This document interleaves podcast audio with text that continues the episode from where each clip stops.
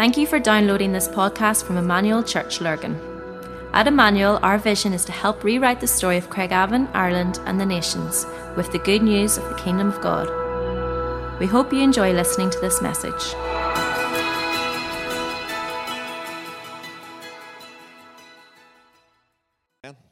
Amen. Thanks, Dave. Thank you so much. Um, yeah, really excited about this theme, excited about what God is doing at this moment in time. And um, yeah, yeah, I, I, think if you read my email, you will know that uh, I'm excited. I'm excited about Good Friday. I'm excited about the gifts. I'm excited about getting back in next Sunday and seeing people face to face. And um, yeah, there's just something about connection, isn't there? That is easy to miss in the midst of it all. Have you got the little clicker there, Dave? Right. I'm going off screen again here. Great. Okay. Well, um, we have been on our prayer series, as you know. Um, we've been on it quite a few weeks now, and um, going through the Lord's Prayer. We because because uh, it's an eight-week course, we're doing it over 16 because to, to, hone into our life group. So we're doing two weeks in each subject, which is wonderful actually because there's so much to say on each aspect of it. So it was lovely that we were able to get two weeks on, on, on each of these. And so this is the second week in intercession. If you didn't pick up on last week's talk, it would be really good to do that. Um, this is a, sort of a number two on it, and it's really, really important. We're looking at the art of intercession. And um, last week, uh, just to give you a little quick, brief um, rundown on it, last week um, we talked, we asked the question, what is intercession? And we looked at four aspects of what intercession could be. We saw that intercession might be defined as love on its knees for others. We saw it standing in the gap in prayers to God for someone who maybe isn't able sufficiently at that particular time, capable of, of doing it for themselves. Somebody maybe that's in grief or in sickness that's not able actually to pray um, for themselves. It's identifying with the sins of those who you're praying for. And then we looked at how prayer offered to others that's directed by the Holy Spirit. And God is in need of intercessors. We looked at some of the verses in the Old Testament where it seemed to be breaking God's heart that actually there was no one, that says in Ezekiel, he found no one to actually stand in the gap and intercede for the people. So these are these this type of prayer is a prayer, a type of prayer that changes situations, that changes lives and circumstances through the fervency of it. And James 5 says this that the effectual, fervent prayer of a righteous person avails much. And so there's something about prayer that we all could do with learning. All of us need help in our prayer lives, self included.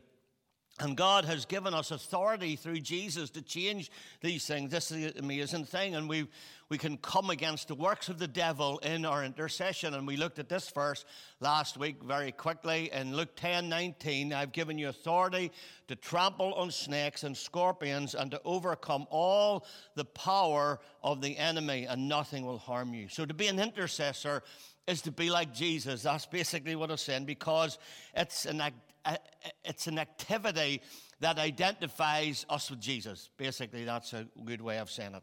All right, it's an activity that identifies us with Jesus, as we'll see um, as we go through this. In Hebrews 7 24 and 25, it says, Jesus lives forever. Because he lives forever, he has a permanent priesthood.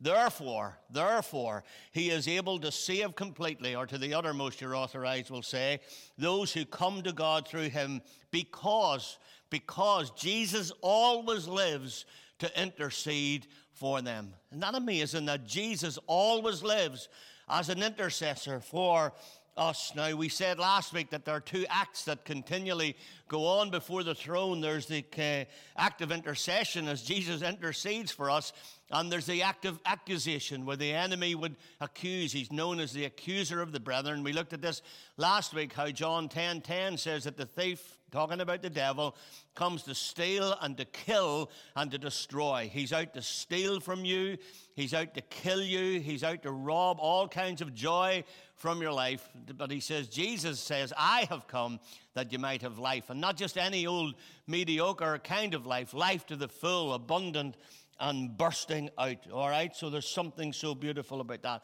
We also looked last week about who we intercede for intercede for, excuse me. And um, uh, we, we looked at this verse where Paul said to Timothy, sort of recording four types of prayer. He said, I urge you, first of all, first of all, the first thing I need to tell you, Timothy, as you pastor this church in Ephesus, here's the first thing you need to know. You need to know that, first of all, you need to make petitions and prayers and intercession and thanksgiving for all the people, for the kings and those that are in government, because we need to live peaceful and quiet lives, and these are good. He says, This is good, and it pleases God, our Savior. Now, I want to talk a little bit more about the who we intercede for because it'll help us in how to do it, because that's what I want to do this morning. I want to talk to you about how to, the practical um, act of intercession. That's what we're going to look at today. Intercession means praying for someone besides you. That's basically what it says. And that someone may be near and dear to you. It may be someone who um, maybe on the mission field that you're not even that you don't even know, but you've just heard. It may be for a, a justice thing around the whole idea of abortion and things like things like that. That you just feel the call to intercede for. So this morning, I want to talk to you about how do we intercede? How do we do it? How do we practically get involved? Now, last week I mentioned three areas of intercession that are so important in the how to, and these are them. It's a it's intervention. It's where we intervene with someone. We step into the situation with a divine purpose in view, and we by doing this we put the powers of darkness under our feet. The moment we do this, we begin to take authority, all right? We begin to take that authority that God has given us the moment we intervene in prayer. And then what we do is we create an intersection. We're going to look at this a, a lot more in a moment or two. And this is a place where two roads meet. Through prayer, we bring the power of God. We open up another avenue into the situation and then we pray it right through till we see an interception where it means to stop or to take over and even reverse the direction of something. Now, it's important to note that the act of intercession, this is important that you grasp this, that the act of intercession is bringing two parties together. That's what we're going to talk about this morning. It's bringing, it's grabbing hold of two parties and bringing them together. That's what intercession means. And intercession is different than any other type of prayer because it's an action. All right, it's an action. It's not just falling down on your knees and going through a list. There's activity involved. There is, there is, um, there is angelic um, and demonic activity involved because all the demons of hell will come against intercession. And all the angels of heaven will be empowered by the act of intercession. You need to know that. So it's a fight and it's a battle, and it's a very powerful thing. And this is why Jesus lives to intercede for us. By his death and resurrection, he brought us together with God. He joined us together. He became our mediator, our bridge, as it were. He became the one that would bring us together. Now, an interesting thing, I've been in this journey for a few years. Um, I told you that back in 2018, when I turned 60 and I was thinking about the decade, and God began to really speak to me about intercession. So I have a couple of years of really studying this and looking into it, and I, I, I'm still, I feel like I'm just a novice at the minute, to tell you the truth. And, and I, am I'm, I'm learning so much as I, I've been reading all I can on it. I've been trying to get before God and implement it and do it. And um, the word for intercession in the Old Testament is the word paga, or pronounced paga. Um, and if you, if you use Strong's, if you're a studier of the Bible and you use Strong's concordance, you'll see in 6293 in Strong's the meaning of this word pagal. It means a primitive root to impinge by accident or violence or by importunity to come between, to cause, to entreat, to fall upon, to make intercession, to entreat, to lay, to light upon, to meet together, to pray, to reach, and to run. Like when you read that Strong's definition of intercession of Pagah, it, it, almost leaves you breathless. It's an incredible thing. Now, again, if you use Strong's, you'll find that it happens 46 times. It's used 46 times. This is really interesting to grab this. It's used 46 times in the Old Testament, but 44 of those times the word intercessor is not mentioned. And, and I find this incredibly interesting, right? So 44 of the 46 times um, the word intercession or intercessor is not mentioned in this word pagah. Now, a, a, a prime example of this is found in in Job 2.11. I'll throw a couple of verses up to show you what I mean. So when Job's three friends, Eliphaz the Temanite, Bildad the Shunammite, and Zophar the Naamathite, I think, um, heard that all the troubles that had come upon him, they set out from their homes and they met together by agreement to go and sympathize with him and comfort him. I've underlined and put in red that those, those words, they met together. That's the word pagah. That means intercession. They met together. There was a coming together. There was a coming together. Now, many, many times, if I've read all the, the, the 46 of them, and they're really, really interesting. Like, uh, let me let me show you another one. Those, these, these are the three words. This is why I've used three words like that, that sort of almost sound a little bit like intercession. So, intervention, intersection, and interception. That's why I've used those three words that we could remember them. Here's another illustration. All right, in Joshua 17, verse 10, it says, The territory of Manasseh reached to the Mediterranean Sea and bordered Asher on the north and Issachar, on the east. And again, that little term, reached to, is the word pagah in the Old Testament.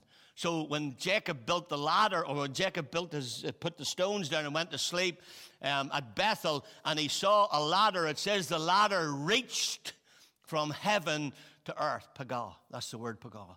So the word reached is about it's about bridge, and only twice actually, only twice of the 46 mentions is the word intercess- intercessor mentioned in that word pagah in the Old Testament, and both times refer to Jesus himself. And the first one of those is found in Psalm 59. And it's talking about in verse 16 that he saw there was no man and wondered that there was no intercessor. Therefore, his own, talking about Jesus, his own arm brought salvation for him and his own righteousness sustained him. And then again in Isaiah 53, which is a, uh, one of the messianic chapters in the Old Testament. And when we say a messianic chapter, what we mean is the whole chapter is all about Jesus, and so all about the Messiah. And so this is a messianic chapter, Isaiah 53.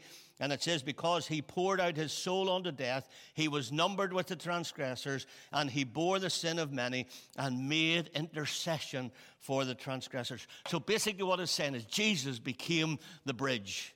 He became the intercessor. He became the one who grabbed the hold of one thing and grabbed the hold of another thing and brought them together and became the mediator, became the bridge. He became the intercession is a bridge. It created an intersection. It made heaven and earth collide. That's basically what it's saying. And so intercession makes two things collide. This is really important you grasp this. Now, if Jesus intercedes, this is really important. If Jesus intercedes, then we looked at this verse very quickly last week in Romans 8. Not only does Jesus intercede, but the Spirit, the Holy Spirit intercedes. Look at this. It says, likewise, the Spirit also helps. We'll come back to that word helps in a minute. Helps in our weaknesses, for we do not know how we should pray as we ought. But the Spirit Himself, the Holy Spirit, makes intercessions for us. Not amazing? With groanings that cannot be uttered. Now, he who searches the hearts knows the mind of the Spirit, what, what that is, because he makes intercession for the saints according to the will of God. So Jesus intercedes, and now we see that the Spirit intercedes. And that word helps uh, in the Greek just simply means two parties coming together to bear a burden. That's what that word means two parties coming together to bear a burden. And the simple but profoundly theological description of prayer is the transference of a burden. That's what it means. So the Apostle Peter would say, casting all your care upon him because he cares for you. So if you go into your prayer closet and you come out with a burden, you, you haven't prayed, you've just complained. I say it again. If you go into your prayer closet and you carry the burden out of the prayer closet, you haven't prayed, you've just complained.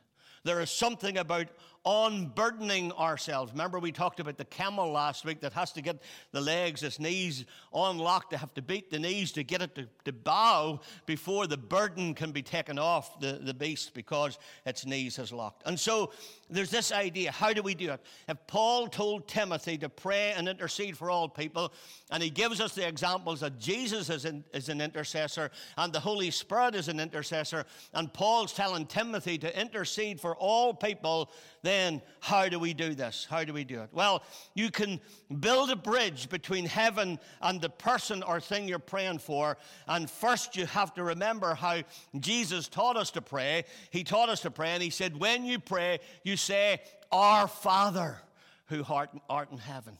And basically, what you're doing is, let me give you an example. Say you're praying for a, Say you're praying for someone who is away from God. Maybe it's your, maybe it's your son or daughter, and they're, they're away from God, and we'll call them, we'll, we'll call them Joe, all right? And we'd say, Joe is away from God at the minute, and, and we really need to pray for, for, for him. And um, so, what, what we do is, what we do in intercession, we grab hold with one hand of the Father. We pray, Our Father who art in heaven. We say, God, you're majestic, you're holy, you're just. I love you, God. I love you. Your, your, your, your fullness overwhelms me. God, you are the one who created the heavens and the earth. You're the one who created them with a, a, a word of, of your power. You're the one who, who breathed life into us in the very first place. And God, I just want to declare my love for you. And then you say, God, but, but Joe, he's away from you at the minute, and, and he's my boy, and I love him, and I'm, I'm broken about this, God. And, and God, I, I, I want to I wanna, I wanna ask you today that you would come and move in his behalf. God, I pray right now that you would start to even put thoughts in his heart towards you, God. Even the things that he learned from when he was a child, God, that you would start to bring them back into his being. And see what I'm doing with my hands as I'm interceding, what I'm doing. I'm bringing, I'm connecting two parties. I'm saying, God, would you, would you start to bring people around Joe that, that love you? Would you start to bring divine appointments into his being? God, I'm asking you that you would reconnect him with you because, God, you, we know you love him just like you love anyone. You're no respecter of persons. And what we do is we build a bridge. That's intercession we build a bridge. We bring two parties together. That's why the word paga means reach to, reach to. Heaven reached to earth. When Jesus came to earth, heaven reached to earth. And he pulled two parties together. He became our mediator. That's what he's asking us to do in intercession. And so, whenever um, last week in the, in, the, in the life groups you saw the little video, and Pete mentioned four things that I thought were really good, I put them on the screen. He said, Get informed, get the facts, get to know what's going on in Joe's life or, or Linda's life or whoever it is, and get inspired.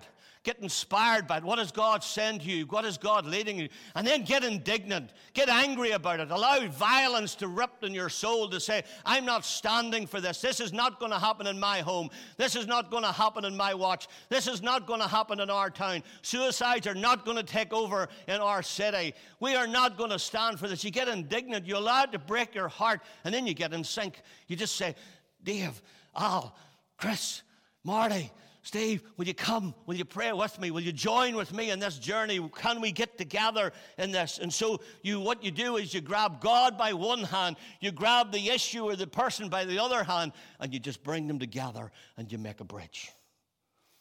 Incredible, isn't it? Over 20 years ago, I was in Florida on holidays with the kids, and I went to Grace Church in Orlando on a Sunday morning, and it was pastored by a guy called Clark Whitten. And in Clark Whitten's church, in Grace Church, there was a lady who was an intercessor. She had been an intercessor for, for many, many years in the church. And she was married to, she was married for 42 years, and her husband wasn't a believer. And she'd prayed every single day for her husband. Now, her husband was a lovely man. They had a good marriage. He was very sympathetic to her faith. He just never had accepted Jesus Christ as her Savior, as a Savior. And um, one day on a business trip, this lady's husband that I'm telling you about was killed in a car accident.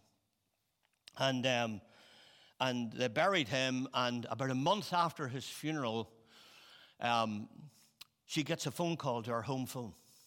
And this man on the other end of the phone said to her, Can I speak to your husband? Can I speak to so and so? And she said, Oh, I'm really sorry. You obviously haven't heard, but my husband was killed in a car accident a month ago. And the guy on the other end of the phone went deathly quiet. He just went really quiet. And he said, Would you mind if I asked you when that happened? And she told him the, the time and the day that it happened. And he, he, he took a deep breath and he says, Mom, I know you're a believer, and so am I. And I have something to tell you. She said, um, On the morning your husband, that you tell me your husband was killed, he said, I awoke and he said, God spoke to me. And um, she said it was so, he said it was so forcible, I, I, couldn't, I, I couldn't wrestle it. He said I was trying to wrestle out of it because he said I'd never done anything like what God was asking me to do. She said, he said to her, You see, I'm a businessman and I go to work in a suit and a shirt and tie. And he said, That morning, as I got ready for work and I about to go out, he said, God spoke to me and told me not to drive into the city, but to go out and hitchhike. And he said, I've never hitchhiked in my life. But he said it wouldn't go away. So he said, I got dressed and I went out onto the freeway with my suit, my shirt and tie, and my briefcase. And he said, I stuck my thumb out. And he said, immediately I stuck my thumb out, a car pulled in. And he said, It was your husband. And he says, Can I ask you, do, do, were you talking to him in that day? And she said, Well, I, he, when he was in business, he would ring me every morning. He'd ring me first thing in the morning, and then he would ring me last thing at night. And obviously, she said I'd spoke to him that morning, but that was the last I'd, I'd ever spoke to him. Well, he said I put my thumb out, and the car immediately pulled in. It was your husband, and he says uh, I led your husband to Jesus on the way down into the city. And he said he was so excited to phone you and tell you that night. That's intercession. 42 years. 42 years. Some of us think of the quick fix, don't we? 42 years of holding on to God, holding on to her husband, and pulling them together. And when push came to shove, God made sure the bridge was there. That's intercession. So, whatever you're praying for, or whoever you're praying for, or whatever you're interceding for, don't you dare give up. Don't dare give up because the God who made time made plenty of it. Uh, as, as regards our, our aspect of it and as regards his aspect of it, because time doesn't matter to him. And the, when the bridge is needed, when the bridge is needed. I'm telling you, if you intercede, the bridge will come. I could keep you here till mid afternoon telling you story after story personally of personal intercessions in my life where I've interceded for years and years and years for people and led them to Jesus on a deathbed. Why? Because someone interceded. There's something about this. There's something about and, and one of the unique stories of this is found in Exodus 32. I'll not take time to, to, to, unpack the whole story, but it's the, the context of the story is Moses up the mountain. He's been up there for 40 days and 40 nights. He's went into a cloud. God's given him all the instructions of how to build a tabernacle and how to build a dwelling where God would come and dwell with his people on earth, because that's what God has always wanted to do. He's always wanted a relationship. And so what happens is then the people get um, a little bit impatient down in the uh, down at the bottom of the mountain and they build a golden calf. You probably know the story. And what happens is God then comes to Moses. Let me read a little bit of the story to you. It says, Then the Lord said to Moses, Go down, Moses, because your people, whom you brought up out of Egypt, have become corrupt. They've, they've, they've been quick to turn away from what I commanded them, and they've made themselves an idol cast in the shape of a calf. And these have bowed down to it, and they've sacrificed it to it, and uh, they've said, These are your gods, Israel, who brought you out of Egypt. I have seen these people, the Lord said to Moses, and they are a stiff necked people. Now leave me alone. This is God speaking to Moses. He obviously knows Moses is an intercessor. He obviously knows that Moses is going to step up to the plow here. All right? He says, Now, Moses, leave me alone so that my anger may burn against them and that I will destroy them and make you a great nation. Um, now, again, I say it would seem that God knew it would intercede. Now, here's what happened. Then Moses sought the favor of the Lord his God. And he said, You see what Moses is doing now? Moses is grabbing God by one hand. He's becoming an intercessor. So he grabs God by one hand and he says this to God. He says, Why would your anger burn against your people? Remember, God had said to him, Your people, Moses, your people. God saying, oh, oh, excuse me, God, they're not my people, they're your people. You see, my boy's not really my boy, he's your boy. my friend's not really just my friend, you see, he's your friend. And, and he, he said, Why would your anger burn against your people who you have brought out of Egypt with great power and a mighty hand? Not powerful. And he goes on to say this. He says, Why would the Egyptians say it was with evil intent that he brought them out to kill them in the mountains and to wipe them off the face of the earth? Turn from your fierce anger, God. This is Moses talking to God. Turn from your fierce anger. He's got God by the hand now. He's saying, God, remember who you are. Remember, remember your promise to your people. God, you're holy, you're just, you're mighty, you're powerful, you're majestic, and I love you with all my heart. This is what Moses is saying to God, right?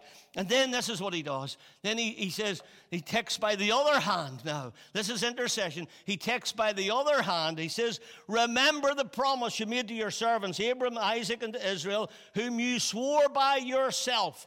I will make your descendants as numerous as the stars of the sky, and I will give your descendants all the land that I promised them, and it will be their inheritance forever. Look what it says. Then the Lord relented. Actually, your authorized version says repented. and it's the Old Testament um, version of means change of mind. It's not the New Testament version, it's not the Greek of repent, it's the Hebrew of repent, and it means a change of mind. Moses changed God's mind. Now, I had somebody said to me recently, well, not recently, a wee while ago, we had a conversation about this, and they said to me, oh, but Phil, God knew Moses was going to do that. And then I said, well, then are you saying God was bluffing? Because God doesn't bluff. When God said he was going to destroy them, he was going to destroy them. Actually, Hebrews 6:18 says this. It says that by two immutable things, and that's God's oath and his covenant, it is impossible for God to lie. God cannot bluff. God cannot lie. God was going to destroy these people. And, and what happened was Moses took God by the hand, reminded him of his character, reminded him of his holiness, reminded him of his majesty, took the uh, children of Israel by the other hand and said, God, they're your people. And you made a covenant to Abram and to Isaac and to Jacob. And God, you can't break this covenant. You just can't. And he began to intercede. And as he began to intercede, what he did was he built a bridge. He built a bridge. And when the bridge was complete, when, when the interception was made, not the intersection, but the interception, when he had prayed it through, the bridge was complete, and the Lord relented and did not bring on his people a disaster he threatened. It's pretty incredible stuff, isn't it? I, uh, I finish with a story, and um, it's a pretty grueling story, but uh, it's a true story. And I read it some years ago. Um, just after World War II, the Americans actually, um, guys, maybe if you want to come and get ready, we'll, we'll finish with a song. Um, we're going to sing a beautiful song in, in a minute. And um, I think it's really important that we grab this song. I'm just getting the words of it because it's a beautiful song. Um, the story's told of a, a, that the American, the American government actually funded some orphanages in Europe after the war um, to help with kids who had been orphaned during the war, whose parents had been killed. And in one of those orphanages, a frail old gentleman, very frail and very thin, walked in one day with a little girl who was also very thin and very frail. And um, he said, I want to I wanna leave my little girl in the orphanage. And the man behind the desk asked, he said, Well, are, are you a parent? And he said, Yes, I'm, I'm her dad. And he said, I'm really, really sorry, but this, this, it's an orphanage and we cannot take anyone in while a parent is alive. And he said to her, he, he said to him, But I, I can't look after my daughter. I'm frail, I'm old, and I've been in prison camps, I have no money, and my, my daughter will die. And he said, I'm really, really sorry, but it's a policy, and I'm really sorry. There's nothing we can do to help you. And the old gentleman said this He said, Are you telling me that if I was dead, that if I was dead, you could take my daughter and you could give her clothes and you could give her food and you could give her shelter and you could look after her and make sure she's educated. And he said, That's right. And the old gentleman lifted his little daughter and he hugged her and he kissed her. And then he took her hand and he put her hand into the hand of the man behind the desk, the employee of the home. And he said, I will arrange that. And the story goes that he went out and hanged himself. Now, I tell you that story because that shocking story to remind you that in eternity past, the Father, the Son, and the Holy Spirit had a conversation. And, um, and that conversation was about you and me. And I imagine Jesus asking the question to the Father Are you telling me that there's no hope for these people unless I die for them? And the Father said, That's right. And so Jesus took your hand and he took my hand and he put it into the hand of the Father. And he walked out of heaven and he came to earth and he hung on a cross to buy us back to God and to redeem us. He built a bridge. He became the greatest intercessor that ever lived. And he built a bridge from heaven to earth. And he became our mediator. That's what intercession is. And um, when we intercede, we become like Jesus. We become bridge builders. We follow the example of the greatest bridge builder of all. And here's the thing we live in a very self centered world, but there are a lot of people out there that need us to build a bridge. Some of your neighbors right now, you're, you're, you're, you're their only hope. And God is maybe calling you to build a bridge. Maybe someone that you've given up on, that you've prayed for for a long time, and you've just given up on because it seems like the prayers are just bra- a brass ceiling. Don't you dare give up. Like my friend of, that I heard the story of many years ago, who for 42 years, when the bridge was needed, the bridge came. So never give up. Never give up. That's why I say when we pray prayers like, Father, may your kingdom come and be on earth as it is in heaven. That's a gigantic prayer right there. That is, that is grabbing heaven by the lapels, as it were, and pulling it right down into the situation because it reaches, you see, heaven reaches. The ladder in um, Genesis reminds us that heaven reaches the earth. And so, if you've got a friend or a loved one or a relationship or a financial situation or a brokenness or a sickness, and you need heaven to come to earth, I can tell you right now, Paga, Paga, Paga, they meet together. They reach. They reach. And so, we're going to sing this beautiful song Your grace is enough, more than I need. Amazing, isn't it, that His grace is actually even more than we need? There's such abundance to that. So, one of the little lines says, I will fall at your feet. I'll fall at your feet and worship you there. Will you grab Him by the hand today and say, God, thank you for saving me? Thank you for saving me. But God, there's people in my neighborhood who don't know you. There's